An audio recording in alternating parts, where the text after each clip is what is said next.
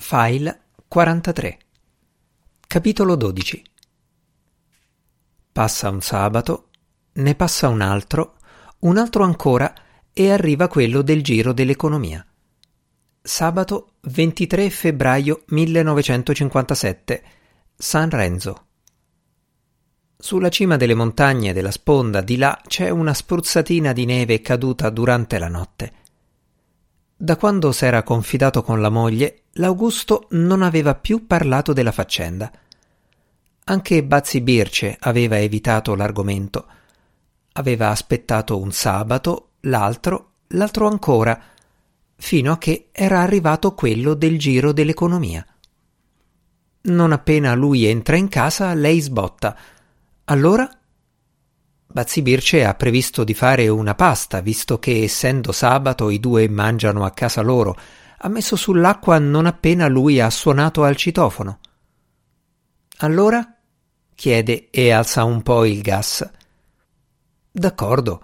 Bazzi Birce non aveva più tirato fuori l'argomento, ma era evidente che stava aspettando.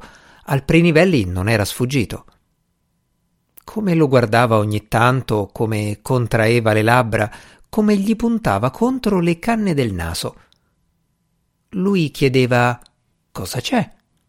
Lei niente, niente, ma col tono di chi sembra intendere ben altro.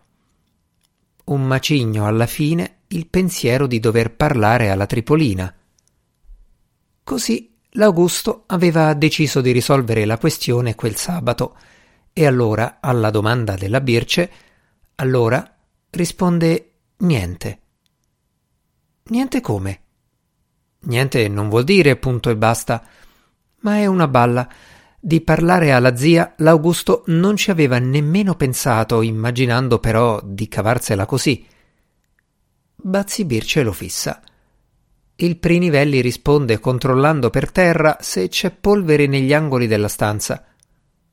Guardami, ordina lei. L'Augusto ha un viso rosso come il naso di un clown. A me le bugie non me le racconti, dichiara Bazzi Birce. Poi lo pianta lì e senza dire altro va a casa dei genitori perché va bene tutto, ma lei c'ha fame. Intanto l'acqua bolle, si sente il rumore, si vede il vapore.